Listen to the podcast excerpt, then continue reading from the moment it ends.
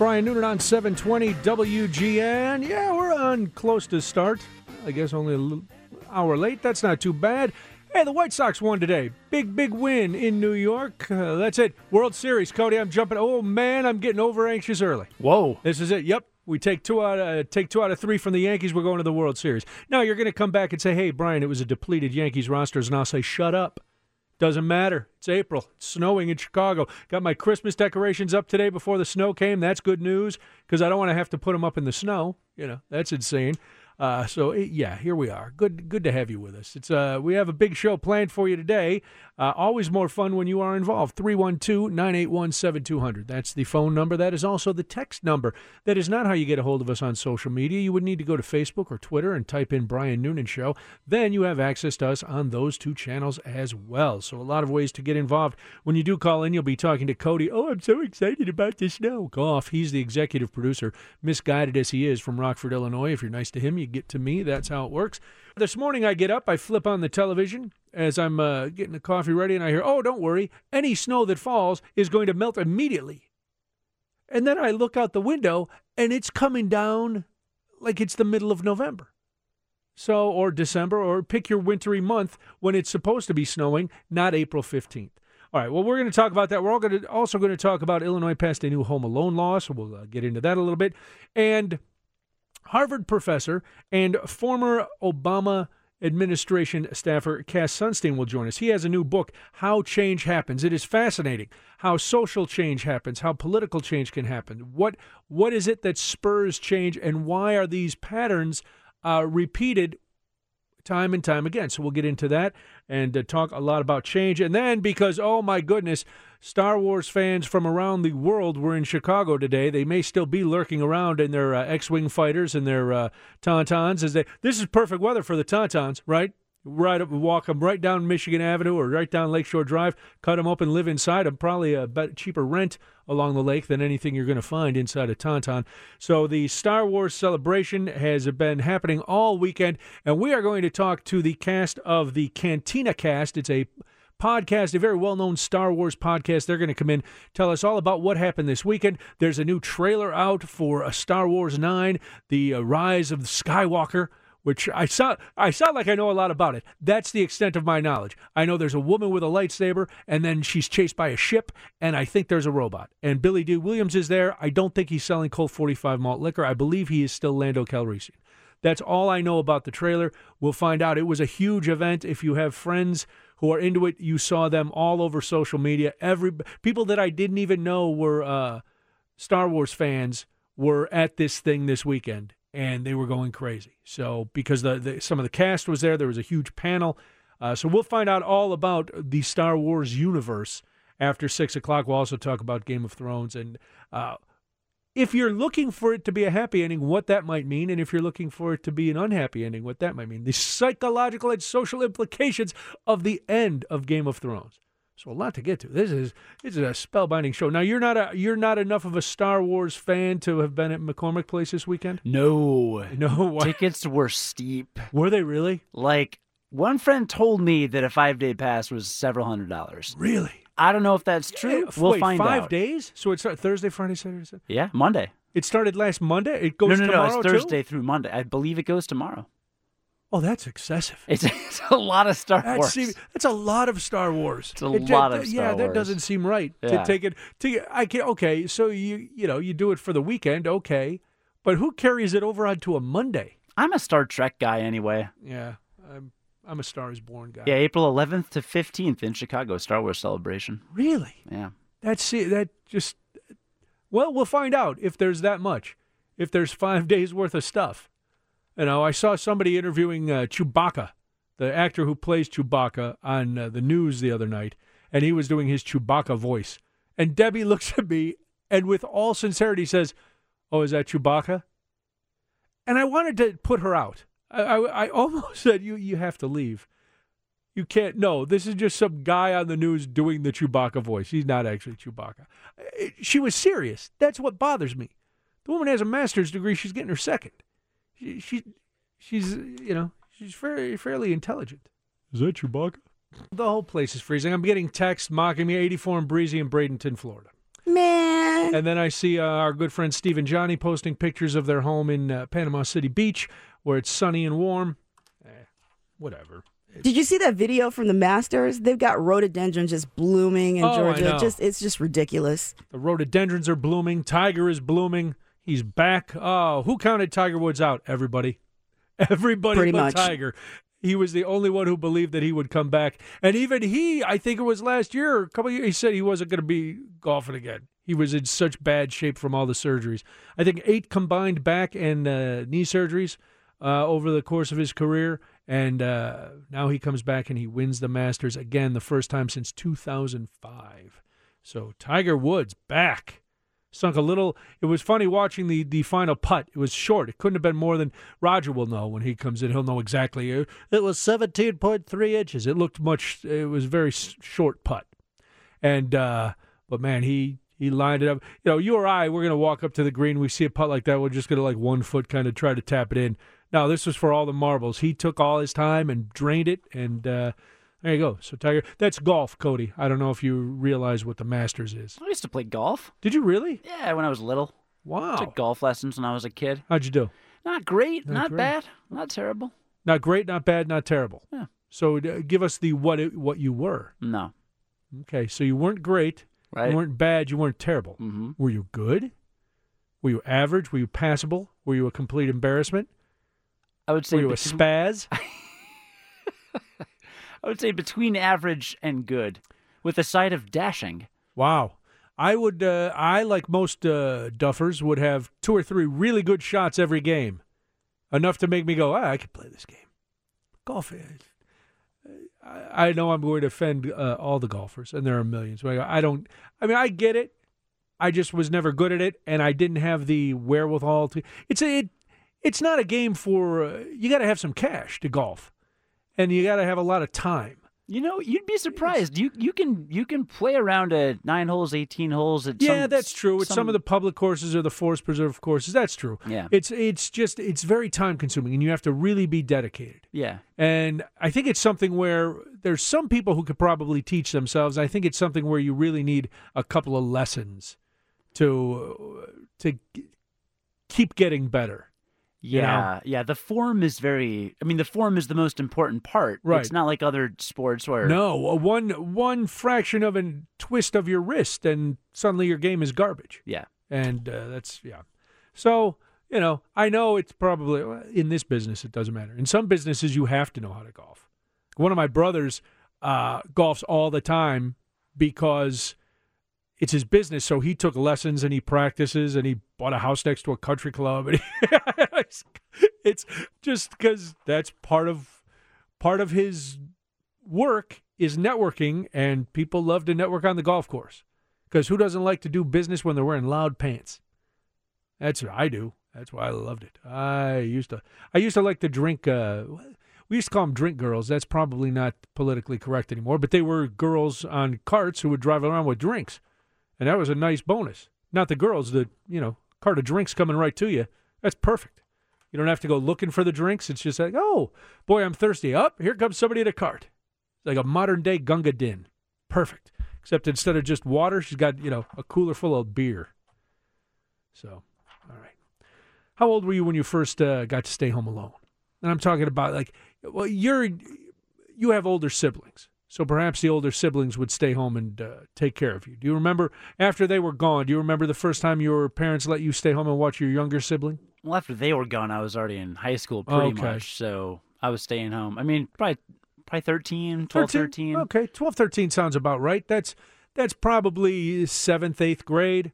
Uh, I think when you're in seventh or eighth grade, you should be able to uh, be by yourself for a little bit and perhaps take care of some younger siblings. Maybe not newborns, but uh, you know, take care of some things. Well, the uh, Illinois House has overwhelmingly approved a bill that will lower the age at which children could be left home without supervision.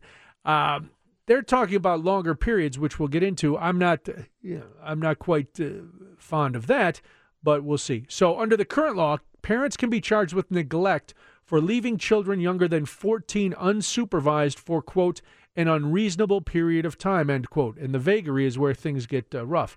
Parents can also be charged with child abandonment if they leave children under the age of 13 alone for 24 hours.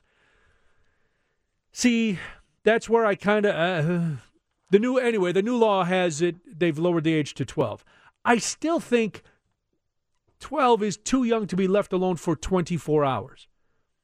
You know, I think once it, and I know this is splitting hairs, but I think once it comes to leaving a kid alone overnight, that's where I tend to, to start thinking, well, this is probably not a good idea. Uh, the bill's sponsor, who is from Rockford, Cody, said lowering the age to 12 would correct the legislature's, quote, overreaction to a terrible situation that happened in which a couple left young children at home on their own for well over a week while they traveled out of the country, end quote. And I think most of us remember that story.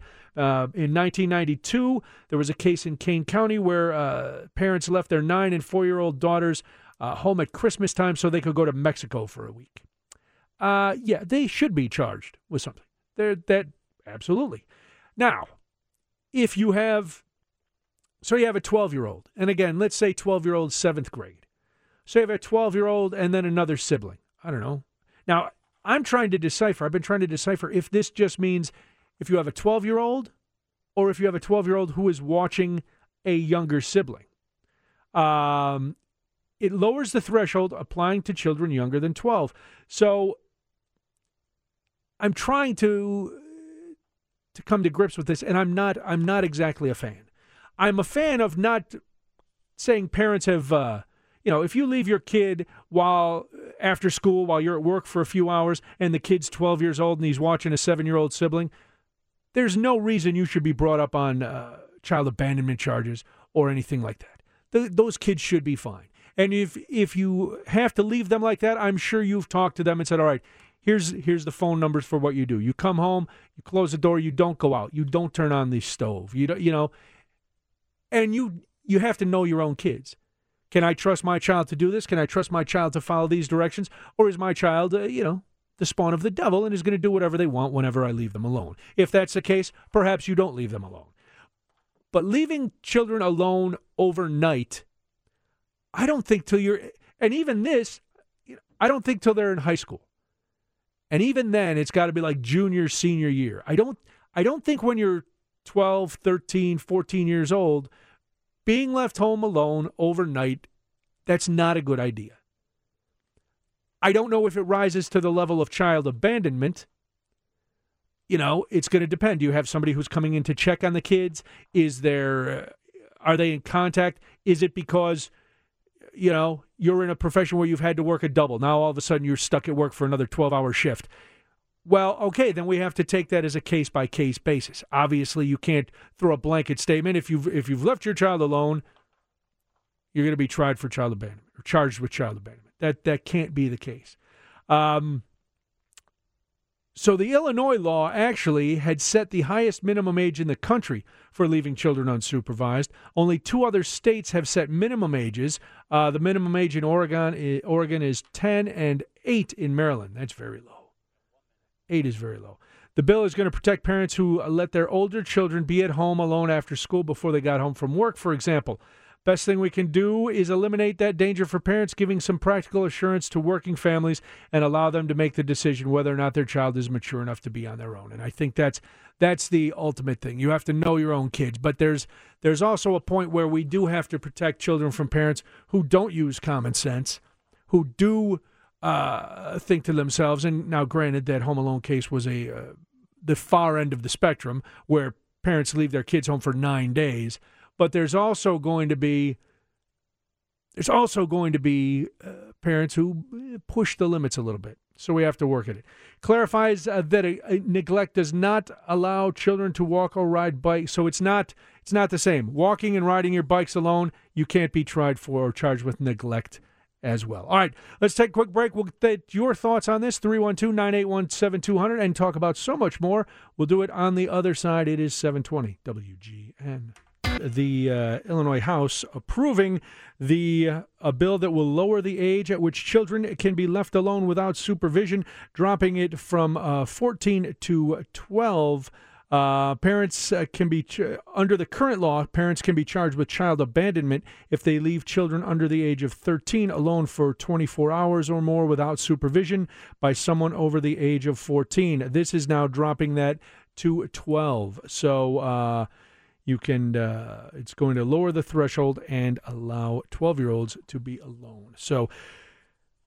I'm wondering when was when did you start leaving your kids alone? When were you left alone? And at what time period do you think? Okay, now we're pushing it. I still say 24 hours uh, is too long.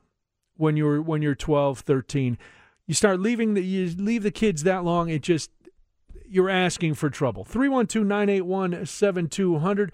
Richard is in Chicago. He wants to jump in. Hi, Richard. Hello. Uh, happy Sunday. And to you. Um, yeah, um, I think that uh, 14 is all right to be uh, the person in charge uh, while a parent or parents work overnight. I know that when my mother died just before I turned eight, my father's um, somewhat rebellious daughter, I mean, uh, first cousin, uh, decided that, that she didn't need, she needed a place to go. My father needed a babysitter for me, so she was able to babysit for me, and she was 15. Okay. And so she was responsible. I, at eight, or almost eight, wasn't responsible enough to be there by myself. Now, this was before we had, you know, the the marvelous technology of phones and and camera phones, and so now you can check in on your children repeatedly, and you can just see what's going on in the house, and they, you can make sure they're home and everything is okay. You can touch in. At the time that I was growing up, um, you know, we didn't have that check-in responsibility uh, with the phones and everything. So I think nowadays it's responsible, but for 24 hours, I think that's too much. Yeah, and you know what? You bring up a good point, Richard. I hadn't thought of with the technology. You know, between between as you said, the phones and the, the cam, nanny cams, all that. You can you can pretty much keep track of your kids if they if they're staying in the house, or even if they're not with their phones. You can find out where they are all the time, which does which does add a little uh, a little level of security. And like I said, it's if you're if you've got a parent that's working overnight, that's one thing. If if you just leave on a Sunday morning and tell your kids, "I'll see you Monday," there that's that's where we get into some trouble. I agree. Well, thank you for the call, Richard. Have a great day. Hey, you too. Take, Take care. Bye bye. And uh, Deborah is in Arlington Heights. Hi, Deborah. Hi. Hi, Brian. So, what do you think? Um, I'm a mom of five. I'm 55 years old and a grandma of five. Holy cow! Good for you. Um, I know. I got about seventy-nine thousand dollars or seventy-nine thousand diaper changes in my life. Uh, carpal tunnel in both my hands and putting babies around my hip. um, the YMCA used to give out babysitting certificates and CPR, uh, those kind of things, especially about choking. That was the biggest terror thing. Sure. Um, at age 13, I was making about $400 a week babysitting. Wow. Yeah, I know. I wish I could Wow. still do. Um, so, you know, I have three girls. Um, when they wanted to start staying home, uh, I think 12 and 13, because they're starting to become teenagers, you know, they want to have a little time by themselves, you know, kind of feel a little grown up. Um, there was no stove. You could use the microwave, no stove. No friends over, um, unless you want to have one over Yeah. with their parents' permission. Right. Uh, but they had to know that I wasn't home. Um, but I would call like every hour or every two hours just to make sure everything was okay. Yeah. But I don't think leaving a 13 year old in charge of a four year old for days or nine year old with the what was it a four year old for a couple days. Yeah. That was well. The one, the case Uh, that they're that's, talking that's about a little was. bit too much. Oh, that's a lot too much. Nine and nine and four for for a day is too much. Nine and four for more than a couple hours, I think, is too much.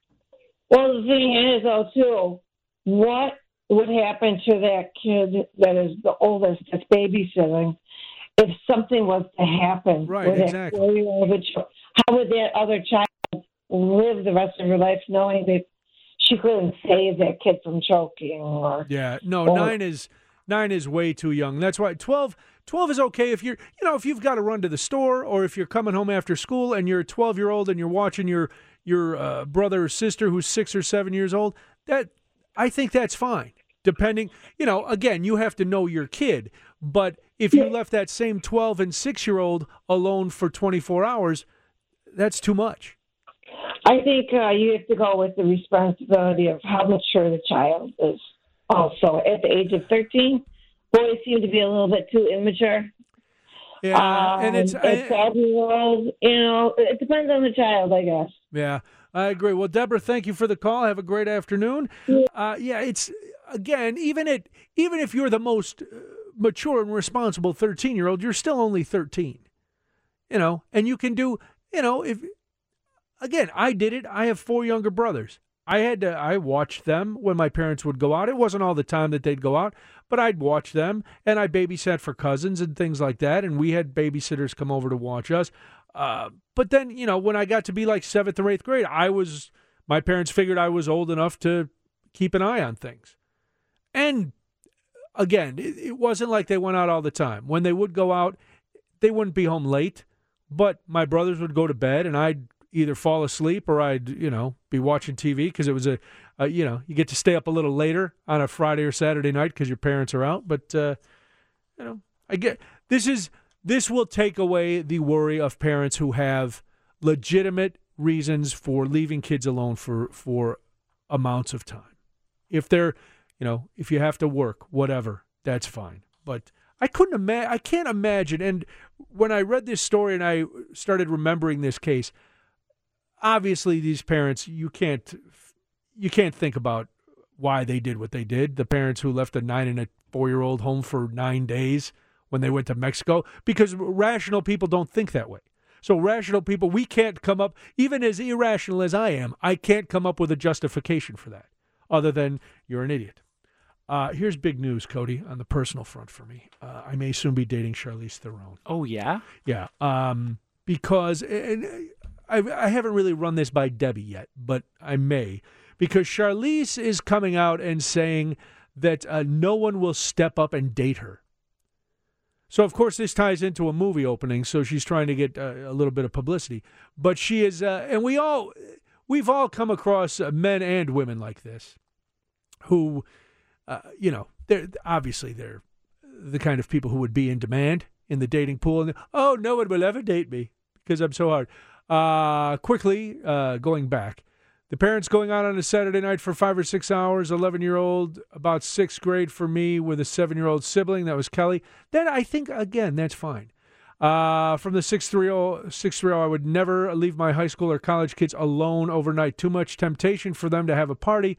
Uh, that's what the high school boy next door did, and there was alcohol there. Yeah, see, See, this is just such a case by case thing, though. of course. My parents left me alone, and I was old enough. But senior year of high school, they left town, and I had a bunch of friends over, and we played Smash Brothers and ate chili dogs. Right. Not a drop of alcohol, not a drug cour- in sight. Sure, Honest to you're, God. and you're, I know, I believe you, and that's and your parents believed you too. They were like, "We'll let him have Nerdfest overnight. We, we're They're gonna like, be fine." He's a nerd. His nerdy friends aren't going to get And in you're any a sen- trouble. you're a senior in high school, so they know. By this time, you've, you know, it's not like all of a sudden you've been waiting, lying in wait your entire high school career. One of these days, they're gonna leave me alone, and then things are gonna get lit.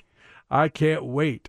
And they and you just kept biding your time, never even knowing because your parents never left overnight before, so you had no reason to think that one day they would, and yet you did. Mm. You laid there waiting. Every night you would go to sleep with your fingers crossed, saying your prayers. Dear God, please let my parents go away overnight so I can finally do what I have no desire to ever do, but I'm going to do it anyway. Just cuz. Well, there you go. People are texting in asking if I'm going to tell the Easter ham story. Well, today is not Easter. Next week is Easter. So there's a good chance that you will hear the saddest Easter story. People love the saddest Easter story ever, Cody, because it just plays into my pain and anguish. It's an annual tradition. Oh, we love traditions here. Like the tradition of uh, Charlize thing that saying that no one, no one will date her. Uh, she said she's been out of the dating pool for so long that courting her would be anything but a long shot. So she's pretty much saying, "Hey, man, step up. You, you too, could date Charlize Theron." Uh, does anybody believe her? Does anybody believe that Charlize Theron is not having people ask her to date? She said, "quote I've been single for ten years. It's not a long shot. Somebody just needs to grow a pair and step up. I'm shockingly available." Methinks thou dost protest too much. Me too. Yeah, come on. This is all. Again, she wants to drum up PR for her movie, and she wants now all these guys to be sitting in the movie going, "I could date her." No, you can't. Trench coat. Just it's all publicity stunt. You can't do it. Uh, she's had long term. Her last long term public relation uh, relationship was with Stuart Townsend. Uh, they were in the film Trap together. Then she started dating Sean Penn in 2013, announced her engagement, and then they split in 2015. So that didn't work out. So she's looking for love. Cody, I don't know. You're you're newly married, so you're probably not. Uh, you probably wouldn't get the okay. I think Debbie would give me the okay to date Charlize Theron just to get me out of her hair, just get me out of the house a couple nights a week. Hang on, sorry, Brian. I'm on the phone in here with my wife asking if I can date Charlize Theron. Wow. So you and I would be in competition, is what you're telling me? Well, I'm asking if she and I can ask Charlize Theron out for a date. Oh, see, She'll get that's double not her fair. money. Yeah, sorry. That's not fair. You get to throw down the uh, the couple date. Yeah, we would we would love to date Charlize Theron. Oh, see, your wife would do like some of the yoga poses. It would just oh, boy. Yeah, you think it's my charm that's gonna land? No, it's definitely not your charm that's going to land to Charlize. You're, it, you got to put all your money on your lovely wife. She'll be the one. I think I already have. She'll be the one to seal that deal. uh, all right. Wow. After that, uh, change happens, Cody. The only thing constant is change. How does change happen? How do social movements get started? How do political movements take hold? We will find out when Cass Sunstein joins us on the other side of the news to talk about his new book, How Change Happens. The uh, you can hear everyone's favorite weatherman, Tom Skilling, weekday afternoons at four on the Roe Conn Show with Anna Davlantes on 720 WGN Chicago. Smart speaker users just say play WGN Radio on TuneIn. The news is sponsored by Lindemann Chimney and Fireplace. It is five o'clock with the news. Here's Pam Jones. After six, we will uh, talk with the cast of the Cantina Cast, a Star Wars podcast, the Star Wars experience celebration is in Chicago through tomorrow. And so we will talk a little bit about uh, Star Wars and all the changes that have gone on in the Star Wars universe because change is inevitable. No matter where you are, no matter what you're doing, change is happening. But uh, if you're like me, you start to wonder, well, how did how do things start to change and how did how do things like me too all of a sudden get traction? How do things like black lives matter how do social changes civil rights voting sexual harassment all these all these things change? Or maybe in this day and age in this political climate you're thinking how did how do political movements start to change? Well, I cannot give you the answer, but the man who can is Professor Cass Sunstein.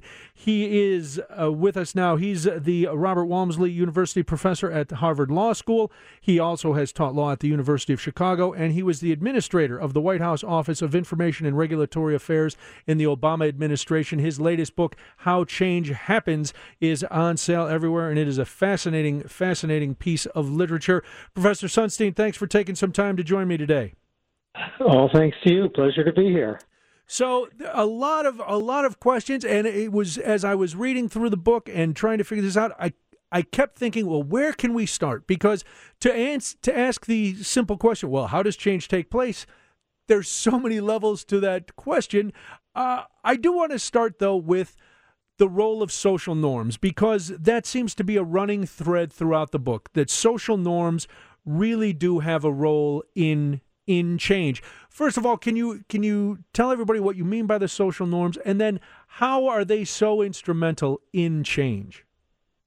Okay, so social norm basically refers to what you're supposed to do. So maybe if someone is acting inappropriately, you're supposed to grin and bear, bear it. Maybe if the schools are segregated, you're supposed to smile and go to the one that you're assigned to. Maybe if um, uh, you're kind of not allowed to be uh, gay or lesbian, you are closeted. And a social norm might mean that if you like President Trump and think he'd be great or is being great, you might not say that because the norm in your community might forbid that. So sometimes norms can make for political correctness. Writ very large, meaning, you know, it's not correct to say one thing or another. And we all have that. Uh, sometimes norms weaken or soften.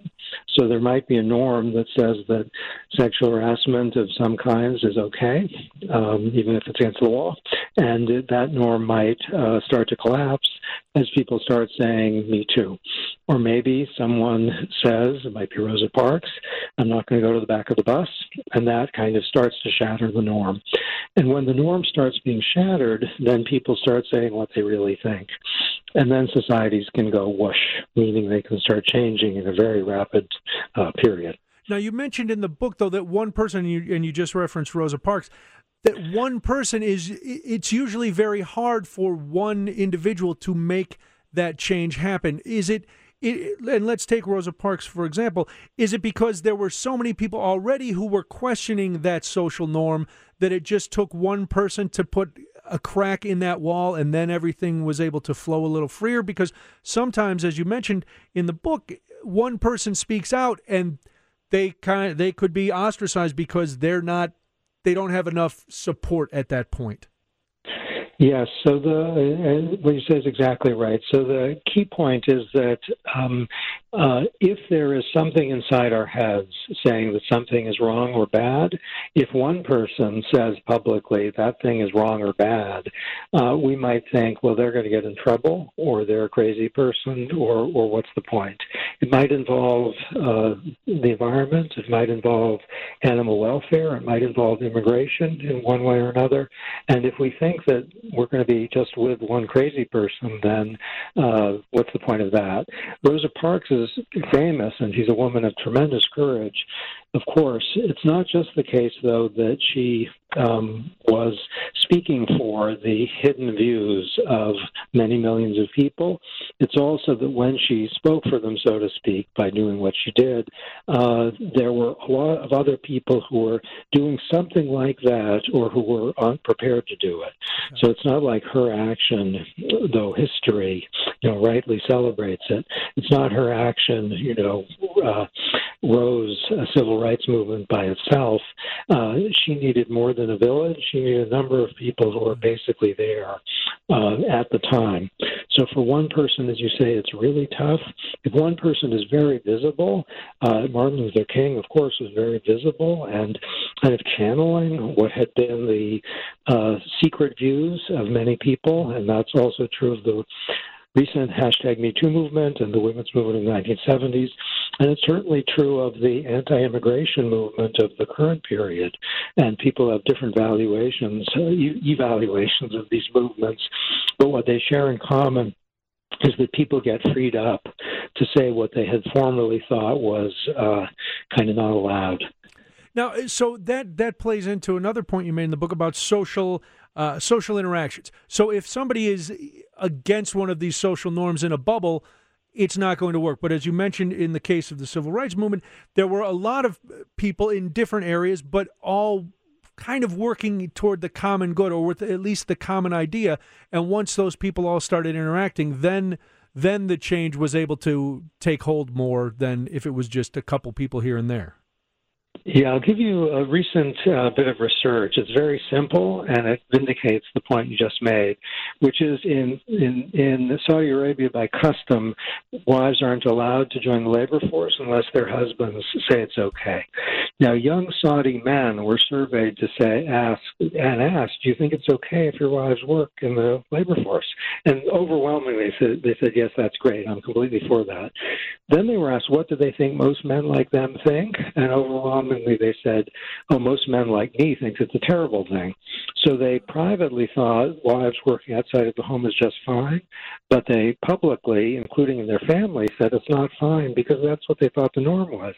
Now, here's the kicker they were informed that the research showed that most young Saudi men think it's fine for wives to be working outside of the home, and that information by itself produced a very large spike four months later in the number of people, that is, wives, who were applying to join the labor force.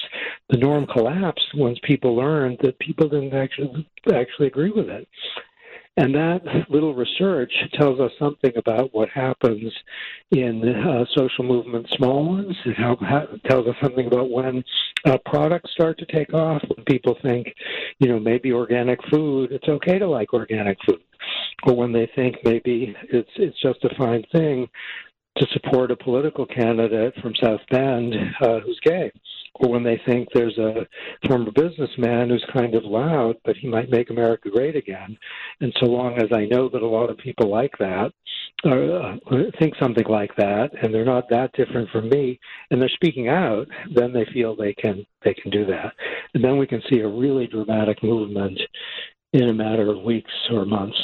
How does this differ then from when we talk to young kids about peer pressure? It sounds it sounds like these are similar concepts that if I'm if I'm worried about as an adult what the social norm is and I'm going to stop myself from speaking out about something because I think uh, you know oh a lot of people aren't uh, aren't thinking the same way am I much different than an adolescent who doesn't want to wear a certain kind of shoes because nobody else in school wears those shoes I think it's it's it overlaps. So it's a, it's a great question, but it's a little bit different. So, if you think in your head, you know, this this this practice is wrong, it may be a practice that's unkind or cruel or something, uh, but the social norm is the practice is fine. Then the problem is that you're not free to say what you think, and that's a precondition for many of the social movements that we've observed over the last 50 years. It's actually a precondition for the American Revolution, where many people in the colonies thought British rule is awful and we have to get rid of it, but they needed a permission slip from the social support of lots of other people like them, mm-hmm. sort of like the Saudi Arabia study. Right. And then we had, you know, then we had America go. Now, for peer peer pressure, it might be that there's some voice in the head of people saying, you know, I don't want to drink, but I'm under pressure to drink. Uh, if that's the underlying uh, uh, problem or issue, then it is quite similar to what I'm discussing, though it doesn't have the moral right. Uh, feature where people aren't saying, you know, uh, they don't think there's a deep injustice being done. Uh, often peer pressure means people don't have a particularly strong conviction one way or the other. Is it good to stay up till 10 p.m.? Is it a great thing to be out at night till midnight? They might not think it is or it isn't, but if the peers are either doing it or not doing it, that can greatly affect what they are going to choose to do. Let's. Uh, we've we've talked about a lot of uh, good change coming. We mentioned the civil rights movement and uh, the end of sexual harassment, or or the the attention being called to sexual harassment. But there's also you get you get some social or political movements that are not good, and yet even though there's there's people who I, I'm sure think these are bad, they still tend to get, they still seem to grab hold. Is it? Uh, you, you had mentioned in the book about uh, suppressed beliefs and values and the, those getting oxygen. I, explain that phenomena because if if something bad is able to come come out, even though there's enough people standing against them, how can we how can we either stop those the bad movements uh, from taking hold or identify that these may be coming in the future? Okay, so there's uh, a historical example that fits what you're saying, and then there's a current one. Uh, the historical example is the rise of Nazism, right.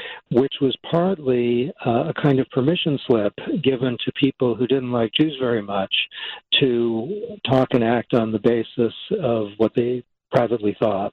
And uh, killings of Jews and others and Hitler's rise this is not a full account by any means, but it's partly just a permission slip that the social norm against anti Semitism, it didn't just slip, it flipped upside down. So there became a norm for anti Semitism uh, on the, the influence people who didn't particularly dislike Jews.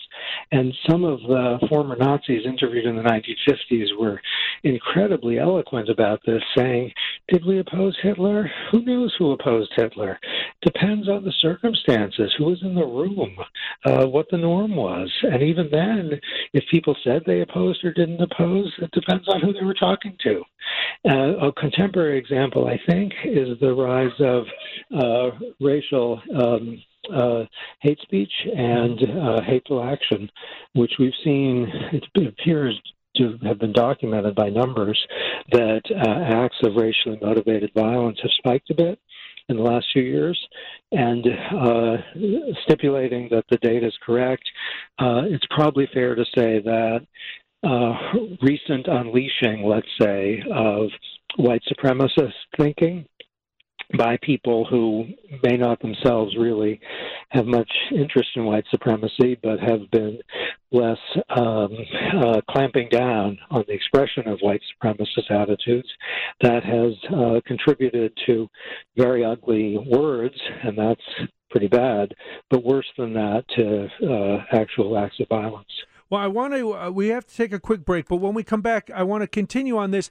And you talk a lot about tipping points as well. So, where in in the current movement can we identify where where the tipping point was, and can we identify just in any social movement where the actual tipping point is. Professor Cass Sunstein is my guest. He is the author of How Change Happens. You can find the book everywhere that fine books are sold. More with the professor in just a minute on 720 WGN. Brian Noonan, 720 WGN. Uh, professor Cass Sunstein is my guest. He's the Robert Walmsley University professor at the Harvard Law School. He was the former, he is the former administrator of the White House Office of Information and Regulatory Affairs in the Obama administration. And he also taught law at the University of Chicago. His latest book, How Change Happens, uh, is out now. He uh, is best-selling co-author. His last book, Nudge: Improving Decisions About Health, Wealth, and Happiness, and Nudge comes into play in this book as well. But let's go back, uh, Professor Sunstein. We were talking about uh, we had talked about. Uh,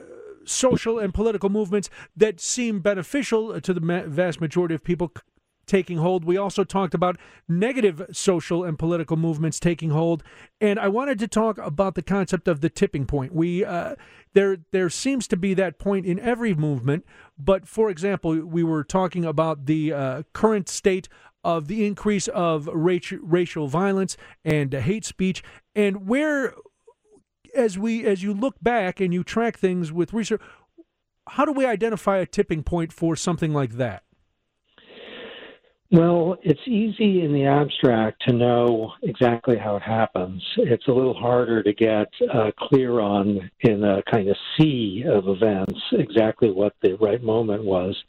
So let's talk about the easier one, if we might, at the beginning. Sure. So it, it might be that if you know take it take the question whether you're going to join some environmental movement, you might have in your head a, a concern about dirty air or about climate change, but you're busy. At what point are you going to join it? It might be that you're the sort of person who will join it if you see that it's starting to get some oxygen, but you need to see that first if you are one of the people who join it once it's getting oxygen, that it might be that there are a lot of people like you, and so it's getting oxygen, and then it's getting people like you. Then there's another group of people who need to see people like you going, and then they will go too. And you could do a little arithmetic to make this more clear. But after that third layer of people have gone, it might be that's the tipping point, and then you're going to get uh, the Clean Air Act, or you're going to get people in Chicago, you know, very determined okay. to press the state legislature to to do something about air quality in, in, in Illinois. So that, that that's how it goes. In terms of particular moments, I'll tell you one that was a really fast tipping point in the recent past. Alyssa Milano, uh, the actress, uh, tweeted uh, that if hashtag Me Too, and within 24 hours, 45% of American Facebook users had someone in their friends network who had tweeted Me Too, hashtag Me Too. So Milano, in that case, with the aid of social media, media, basically created what's probably the closest thing to a tipping point for the hashtag Me Too movement. 45%, that's astonishing. And yeah. it happened basically overnight. And once that happened, then uh, then women who'd been subject to sexual violence. Uh, that was a uh, a big green light, and we can see with with different movements. You know, uh, President Trump's success. There were key moments in the in the Republican primary where people who liked him seemed to feel they had a permission slip because other people who liked liked him, and he uh, is is ingenious about this. He often points to the large numbers of people who think he's doing a good job or who are going to support him, and that's a way of creating a self-fulfilling prophecy. And uh, it's not quite a tipping point, at least at least an increase, which can eventually create a surge. So even if it's even if it's a movement that, uh, and I guess it's easy when you're when you're in an opposition to any movement, you think, well, most people think like me. But something something where it comes to racial violence, where, where most people would say this is not an acceptable movement, and yet it's still it's still able to take take hold and it's still able to move forward. Is it because the people who have the social norm against that have just decided to be quiet and they allow this change to happen, or is it that the change? The, the, what fuels the change is so strong that it's going to go against even commonly held norms? Okay, so the, this excellent question points to the fact that no nation is a single community of people talking to all of one another at the same time. We have a lot of subgroups and subcommunities, and with social media, it's possible to construct. Uh, uh, I think the technical word is a zillion subcommunities. so you can have a you can have a subcommunity that is thinking something really ugly and awful. And it, they might have that in their head. It might be that they're crazy, or it might be they're, they have some kind of ambient rage that is targeted on something, or it might be that they just have some conviction about white supremacy or something. Uh, if you are isolated in that, you might think, well, what's the point? Or I should be mad about something else, or I should do my job. But if you're able to uh, interact, uh, let's say on Facebook with a bunch of others who think that, then you might have a green light to say what you think. And for a very, fortunately, a very small, in terms of the total population, a very small percentage of um, our nation, uh, there, there's there's going to be action. And in any particular incident, we need to, you know, look at the details. But some of them seem to have this feature where people linked up with others who thought as they do and they felt uh, both fixated on what might have been, you know, a passing phase of wild thinking, and it became not a passing phase, but eventually uh, a basis for killing somebody. Professor Cass Sunstein is my guest. His new book, How Change Happens, is available everywhere. Uh, Professor, if you can hold on during the news, I do want to talk to you about nudges. I also, in this day and age, it's become more and more of a thing. Partyism is something that you talk about in the new book, that and group polarization. So, a lot more to talk to with Professor Cass Sunstein. The book, again, is How Change Happens. You can get it anywhere that you get uh, fine books. So, we'll talk more with the professor on the other side of the news. It's 530 on 720 WGN. With that news, here's Pam Jones. Brian Noonan on 720 WGN talking with Professor Cass Sunstein. He is the Robert Walmsley University professor at the Harvard Law School. He's also taught law at the University of Chicago and is the former administrator of the White House Office of Information and Regulatory Affairs during the Obama administration. His latest book, How Change Happens, is available everywhere. Professor, thanks for hanging on during the news. Uh, now, I mentioned earlier that your your last book was called Nudge: Improving uh, Decisions About Health, Wealth, and Happiness.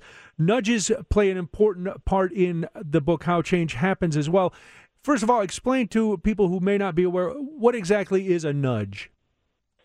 Okay, so a nudge is uh, something like a GPS device where you turn it on and it nudges you to take a certain route to get where you have said you want to go. So think of a nudge as something that respects your freedom of choice. That is, you can say, I don't care what you have to, you're saying, nudger. And it also cares about your preferred location. Where do you want to go? Uh, the idea of a GPS device is a metaphor as well as a nudge. So if you go by food and you're worried, let's say, about uh, uh, sugar or salt, uh, you can get information from the nutrition facts panel, and that will be a nudge. It will inform you of things that are maybe concerning you. Or if you're concerned about calories, if you have a calorie count at McDonald's or Burger King, the calorie label is a nudge. Uh, so, too, if there's a warning when you get medicines that says, you know, don't use it in certain ways or don't take more than two of the pills, Mhm. that that's a nudge. It, it's not a law; it's a nudge. Uh, if there is uh, uh, at your workplace something that automatically enrolls you in certain programs that are, uh, we hope, in your interest, maybe a savings program, maybe something involving your health, uh, but you can opt out if you don't like it. That's a nudge. And when I worked in the White House, we did a, a lot of stuff involving disclosure of information or uh, helping uh, combat poverty that involved uh, simplification or uh, clear information, maybe for people who are using credit cards who might be fooled by uh, something that is either deception or close to it, a nudge so that they don't uh, end up with charges that are something that just was hidden in the fine print. So all those things are nudges, and when companies are doing a good job or employers, they are uh, nudging either customers or employees in a way that helps customers or employees have a better experience. Now, all those nudges that you mentioned sound like they would be effective. Eh, You're not going to take too much medicine. You're not going to get into credit card uh, a credit card abyss. All those are good. Are there nudges, and there must be, that are not that are not as effective? Well, there's a there's a possibility that the nudge won't be effective, and there's a possibility that the nudge will be uh, pointing people in a in a bad direction. So a nudge that wouldn't be effective would be uh, like a, a, an advertising campaign to convince people to eat a lot of salt. Okay. I, I hope that wouldn't be a very effective campaign, and if we're lucky, that, would, that wouldn't work too great. And we've had some things from government involving cigarette smoking. And you might be hearing my dog bark. I tried to nudge him not to I- bark. those and dogs want to nudge you to, to take them outside. I understand. yeah, I, unsuccessfully. So, so there, there, there are plenty of things that failed companies do to try to get us to buy things, Right. and they try to nudge us, and they don't work. And uh, our governments, I think, in some ways, this is a good thing. Sometimes fail to nudge us in the directions they like. There are also some nudges that are effective, but that's not very good. So if people are nudged to um, uh, to smoke a lot of cigarettes, as has happened in American history, or if they're nudged to uh, take a lot of sugar sweetened beverages, consume as much in the way of sugar sweetened vegetable, veg, um, sugar sweetened beverages as possible. That's uh, that could be a very effective nudge, but it's not making people better off. So are these? You mentioned you mentioned with the uh, the GPS analogy or metaphor that that it still gives you gives us as individuals our freedom of choice. Are these nudges ethical? Because you deal a lot with ethics and morals in in the book as well.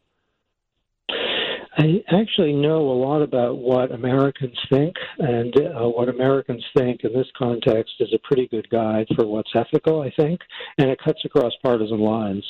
So if people are being nudged in a, in a direction that's inconsistent with their values or their interests, it's not a good nudge, according to both Republicans and Democrats. So the first constraint is the nudge had better be, like a good GPS is, uh, protective of what people's interests and values are if you are automatically, let's say, uh, enrolled in a political party that you're presumed to be a Democrat or Republican unless you opt out, that is offensive to the values, probably of the vast. Well, I know from data that's offensive to the values of the vast majority of Americans, even if they are members of the political party into which people are being nudged. People think that's no good. So it has to be consistent with people's interests and values a nudge can't be motivated by, let's say, the self interest of companies unless it's also by good fortune, uh, consistent with the self interest of individuals. And certainly, if it's the government, uh, the nudge shouldn't be in the interest of the current politician. It should be interest in the interest of the people that the current politician is privileged to serve. Nudges shouldn't be manipulative. They should be transparent and clear so that people can evaluate them. They shouldn't be hidden. Uh, you may know that uh, we now have in the United States something called a food plate. Is something I got to be involved in in the government. it's completely transparent and it was adopted through a process that involves a lot of consultation. It says basically make half your plate fruits and vegetables, right. that that's recommended. But if people don't want to do that, they don't have to do that. So that's a nudge that is uh, thought to be. And I think it is consistent with people's interests and values, uh, but it also preserves freedom of choice, and there's nothing manipulative about it. Well, there was some. So too, when you buy. Oh, go sorry. ahead. No, go ahead. Sorry, when you buy a car, uh, you, you've got a fuel economy label, which will tell you something about the uh, annual fuel costs and also tell you something about the environmental effects. And people like that in across partisan lines. That is, they like the label. They may not want to buy a fuel efficient car, and that's because it fits with what people care about. Now, uh, as I was li- reading about the nudges, and and that all makes sense, kind of giving people a guide, a suggestion to something else. But then you also talked about forcing choices, and people people tend to not want to have too many choices. You use the analogy of getting into a cab and the driver asking what route do you want to take and things like that. So where is the line between we don't mind being nudged, but we don't want to have too many choices? Well, I think the question is whether um, people should be forced to choose or instead permitted to choose. Okay. So, so, so if you're in a cab, um, if if the driver knows how to get to the airport, the driver might just take you there because it's a cab driver who ought to know how to get sure. to the airport right. in the best way. Uh, if the cab driver is starting to go a route or that you don't like, you should certainly have the right to say, I don't like that. So the only point is that there are a lot of things where we uh, like it that the uh, when we buy a, a cell phone, just make it concrete. They don't ask us a million questions about what you want the settings to be. They give you a bunch of automatic settings, which you can change if you want. If they asked you which settings do you want for the roughly a million things that your cell phone is set to, may not be quite a million, but if there's a lot, you would never get out of the store. Right, exactly. And so for so for many products, the number of questions that you're asked is less than infinite, and that's because they're thinking you can choose it if you want, but we're not going to waste your time on this one. And I think there's a big lesson in that about life, where you're, you're dealing with the social security system or the criminal justice system or your hospital. They will uh, limit the number of questions they ask you. Uh, I hope not too much, mm-hmm. uh, but they will also, across a wide territory, uh, allow you to make choices if you want to, and they'll give you the information or make it easily accessible such that you can make choices if that's what you want to do.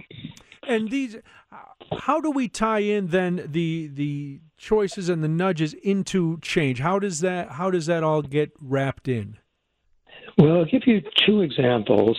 Um, there's a program in the United States that both Republicans and Democrats basically like. It makes poor kids eligible for breakfast and lunch, okay. and it's not it's not especially controversial. And the uh, number of kids who have signed up over the years has been well short of the number of kids who are eligible. And a lot of the kids are like eight and nine years old, so they're not going to sign up. The parents have to sign them up because they don't. Mm-hmm. So that's a problem. The the the meals can save them money. They're healthy. They can have a big impact on the lives of small children and their families. It's not signed up. So what do you do? What what was authorized by Congress and what both Republican and Democratic administrations uh, did in response was if the school district knows for sure that they're eligible, they're automatically in. Okay. So they don't have to sign up. And and that uh, means that we've got you know, in a good year, over 10 million kids who are uh, uh, are enjoying these meals, and that can, you know, that's an abstract number, but that's a lot of children. That's major change. And here's another example, my only other one for now, which is the credit card law of uh, 2009, 2010, that period, which uh, gives people information about late fees and overuse fees, forbids credit card companies from automatically enrolling people in various things that aren't very good for them, but that cost money. And the law kind of uh, comes to terms with those problems. And the study showed that American consumers have saved over nine billion uh, uh, dollars a year as a result of that uh, set of nudges. And that's big change. Yeah. So the credit cards company's ability to get money through fine print and uh, hidden characteristics of the contract with the consumers is sharply diminished. Now that doesn't cure, you know, the problems that many people face meeting their bills, but um, a few dollars a year or fifty dollars a year, that's a good thing. I want to talk to you. We got to take a real quick break, and I, uh, when we come back, I want to talk to you about partyism because it seems it seems like this is a phenomenon that is getting worse and worse. I want to see if if you agree with that, and we'll, we'll de- define it for people, tell them where it comes from, how it happens, all of that. Professor Cass Sunstein is my guest. His book, How Change Happens, is available everywhere. Uh, more with the professor in just a moment on 720 WGN. Professor, I want to get into partyism, but I think before we before we talk about partyism, we almost have to talk about group polarization, right? What, can you define what group polarization is? Yes. So a few years ago, I did a little experiment in Colorado where I got people together who were very worried about climate change, and they talked to each other. And the question was, what would they think after they talked to each other? So they started out very worried about climate change. Uh, after they talked to each other, they were terrified about climate change. their, the intensity of their fear ratcheted up. And at the same period, I, with collaborators, got a bunch of people in Colorado who really weren't worried about climate change. They were concerned, but not very worried. After they talked to each other, they weren't worried at all about climate change. They went uh, dramatically to the political right on climate change. So, group polarization is the phenomenon by which people who tend to think the same thing, after they talk to each other, they end up more extreme, more confident, and more unified. And that can be a source of terrible social divisions where people may, on some question like uh, racial justice or some issue like immigration, uh, shoot way to the left or way to the right just because they're talking mostly with people who agree with them. And and these uh, these changes and these moves to one extreme or another, there's statistics to back this up. This is a regular thing. It's not just a one-off where in if, for example, your experiment, if you had talked to groups in other places around the country that were very worried about climate change, statistically, the reaction probably would have been the same, correct?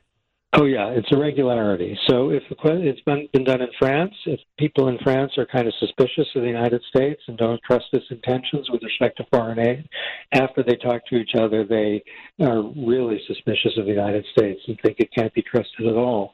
If people are risk taking in business school and they get to talk to each other, after they do, they end up being very, very risk taking. So it's a it's a regularity. It's been demonstrated in uh, countless studies. It doesn't always always happen, but it is what usually happens. And there's something uh, that comes in with group polarization, the outrage heuristic. And a heuristic uh, is a, a problem solving that it's not always a practical method. It's not always uh, actually the best method of solving, but people use, you know, uh, oh, this is how common sense would dictate. What's the outrage heuristic? Okay, so suppose you're thinking about how much someone should be punished. Um, people typically ask, How outraged am I? And that is the uh, determinant of how much punishment they want to provide. Now, that's not the worst thing to do because punishment surely has a lot to do with outrage. Mm-hmm. But you might be really mad at someone uh, and if you punish them, it might be that it's not going to do anybody any good except make you feel better. Or it may be that you're not terribly outraged about the conduct because the thing doesn't bother you so much. But it might be the underlying conduct that doesn't bother you so much is, let's say, polluting a lot of waters. And you might stop to think, well, I'm not that upset, but there are a lot of people who are going to have unsafe drinking water, a lot of fish who are going to die, and that is a reason for deterring the conduct. So the fact that we have this immediate, uh, intense kind of red color before our eyes, or not, uh, ought not to be the determinant of how much punishment there is. Okay, now let's move into partyism because uh, in in the country today, the lines seem to be drawn firmer than they ever were. So for those who aren't sure, what exactly is partyism and what causes it? Yeah, so partyism kind of a made up term, but uh, let's go with it. Yeah. Uh, I, I'm, I I feel it. I can go with it because I made it up, so I'll go with it. Uh, the, the term is uh, uh, that if you have an intense and immediate negative feeling towards people of the opposing political party, so obviously it's a play on racism and sexism, Right. and it, it's meant as that because in, in some research, people who are, you know, a little bit bigoted against people of certain skin colors, they are a lot bigoted against people of certain political parties. In you know, 1960 or so, hardly anyone would be upset if their child married someone of a different political party. You know, my parents, Sure. Had a Republican dad, a Democratic mom, neither would care whether their children married a Democrat or Republican. That just wouldn't occur to them.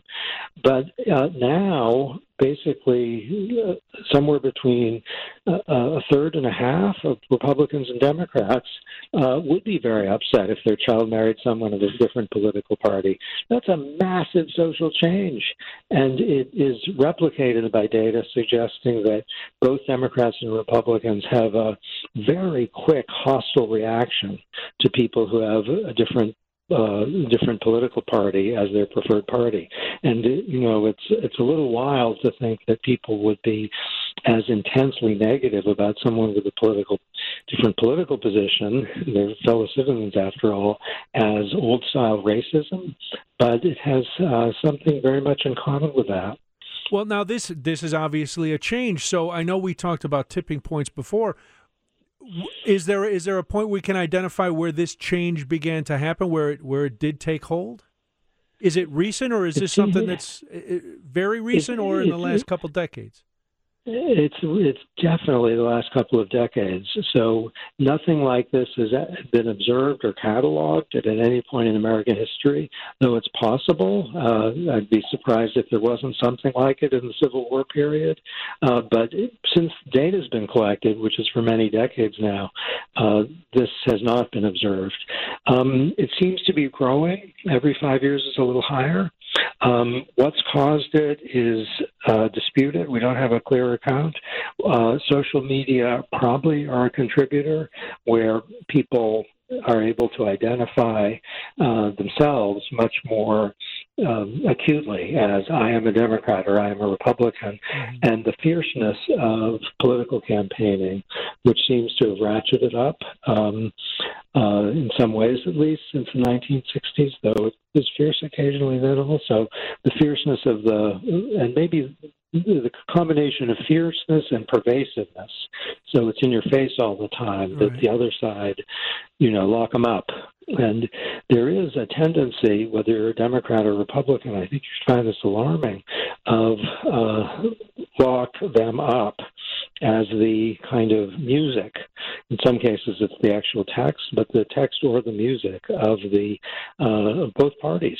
More on the Republican side, but but we hear it some on the Democratic side. Now we only have a couple minutes, but what are the consequences of this? Eh, uh, There's consequences, obviously, for the government, but it it, it comes down to daily life as well. Yeah. So in uh, let's talk about daily life. I have some data suggesting, to my astonishment, that if people are trying to solve, you know, tasks that have nothing to do with politics, they will be more likely to trust and rely on people who share their political convictions. So if you want to make money, uh, you have two in, two investment advisors. One is shares your political views, one doesn't, and the one who doesn't is really better and has a better track record. And you've learned that. A lot of people are still going to go with the person who shares their political views. So even Now, if it's the not in their own best interest, they will still pick party over their their best interest. Yes, there's evidence of that. And that's, you know, in a way you can understand it. If you're going to be interacting with the person, you might want them to be kind of a social friend a little bit as Sure. well as a moneymaker. But the data suggests that people will just go with their preferred political party person. Might be a doctor might be a engineer might be uh, a lawyer even if it's against their interest in terms of what they care about. And that i'm very confident though i don't have data we, we would not have observed in the 1970s or 1950s and then so it's spilling over into ordinary life. That's your point. In terms of government i, I saw it close up. I worked in Washington full time for four years, and I worked um, part time uh, until relatively recently. And I'm there a lot.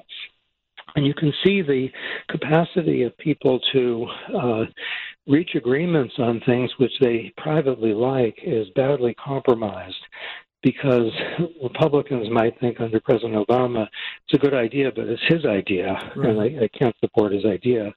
Uh, I'll get voted out, or uh, I'll look like an idiot.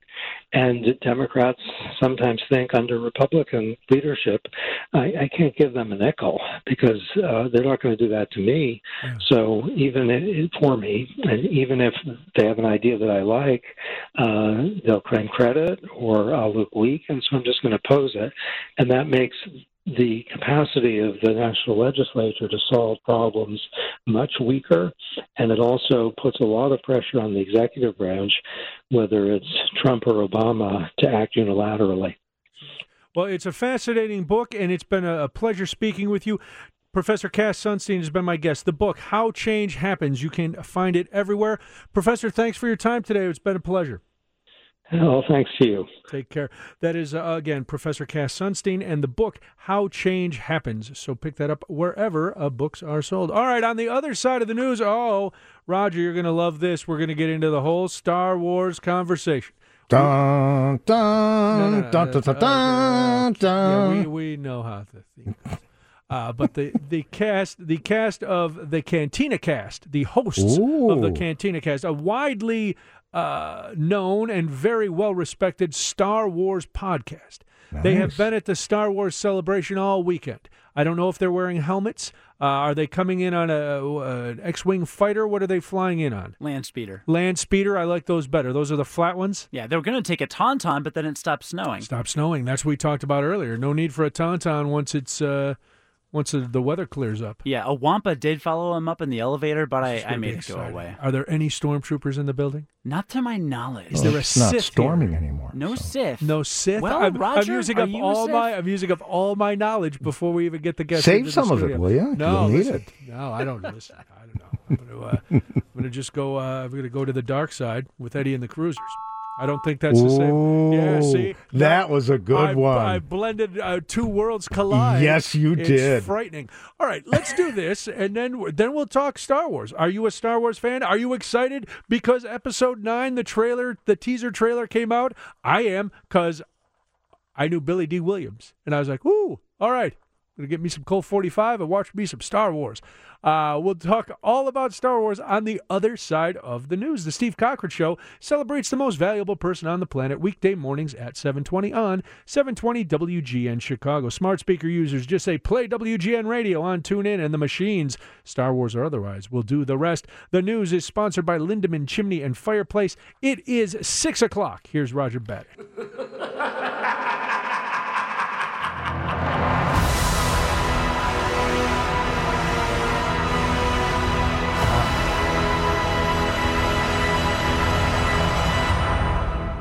right, so that is the end of the trailer. It's Brian Noonan, 720 WGN. Uh, Karen Conti will be here at 7 o'clock.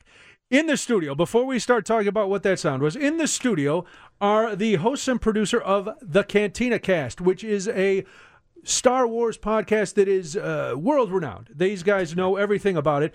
Uh, Albert Padilla and Chris Jonesy Jones are the co. The ho- Albert Padilla is the host. Chris is the co-host. I want to make sure I get the billing right. I don't want anybody to be upset. no, yeah, no. And then uh, Mike Rondeau is the producer. First yes. of all, welcome, guys. Thanks for coming in. Thank, Thank you very you for much. having us. Yeah, thanks I know, for having us. I know this is a huge weekend. The Star Wars celebration is going. I thought it ended today, but no, they've extended it to. It goes through tomorrow at McCormick Place. So that's why you guys are in town Absolutely. Yes. for this Star Wars celebration. Now, the sound we heard was the end of the teaser trailer for Episode Nine: Rise of the Skywalker. Is that right? Rise of Skywalker. The Rise of Skywalker. The Rise of Skywalker. And I'm confused because I didn't know the Joker was part of the Star Wars. Yeah, no. I heard, I, I watched the trailer, and I was like, wait, are they crossing over with DC? Is it is somehow the Joker? But That's it's not the Joker, correct? No, in fact, it's the Emperor. He's back after uh, a number of years now. So Yes, he is. The Emperor from like the first three movies. Yeah, absolutely. In some way, we're not really sure exactly how he's back, but we know that they're uh, probably on a quest, and at some point they're going to cross paths with him, either physically, spiritually, ghost Better be physically, because if it's if it's spiritually, we're all gonna get a little upset. Yeah. Wow. All right. Yeah, a lot is- of theories going this around is right There's a lot of Well, that's I want to delve into. First of all, tell us a little bit about uh, the Cantina cast. So we've been uh, podcasting since about 2011. Okay. Uh, we kind of pride ourselves on uh, really breaking down the characters, doing scene and quote analysis, getting into psychology, really get into the nerd weeds, if you will, of Star Wars and the love characters. And uh, we try to speculate on a lot of things. Sometimes we're right, and most of the time we're wrong, but we have a lot of fun very doing wrong. Yeah. Does it help that Chris looks like George Lucas? A You little know, bit. Is that yeah. part of the is that part of the allure? It was part of the job description when I applied. Yeah. That's why I hired him, really. That's why I said go for it. Very nice. So obviously, you got for for the last six movies. Were were you into the very first Star Wars? When when did the interest take seed, and how did it uh, turn into what you guys are doing today? Yeah, it's one of those things you grow up with. Uh, I was born in the late 70s, so I didn't see them in the theater, but first time I saw Jedi on a VHS with my grandfather, it just instantly captures your imagination. And it, yeah, you can't, when you grow up with it and you get the, the toys and everything else, it's just part of this nostalgic feeling now. But that they're continuing the stories is just makes it all the more magical. Is it one of those things where you know after the first three movies, the the common thinking was the story's kind of kind of wrapped up. It's we we have closure to what happened. Well, then George Lucas comes out with the next three, and that and uh, you guys can speak to this better than than anybody probably.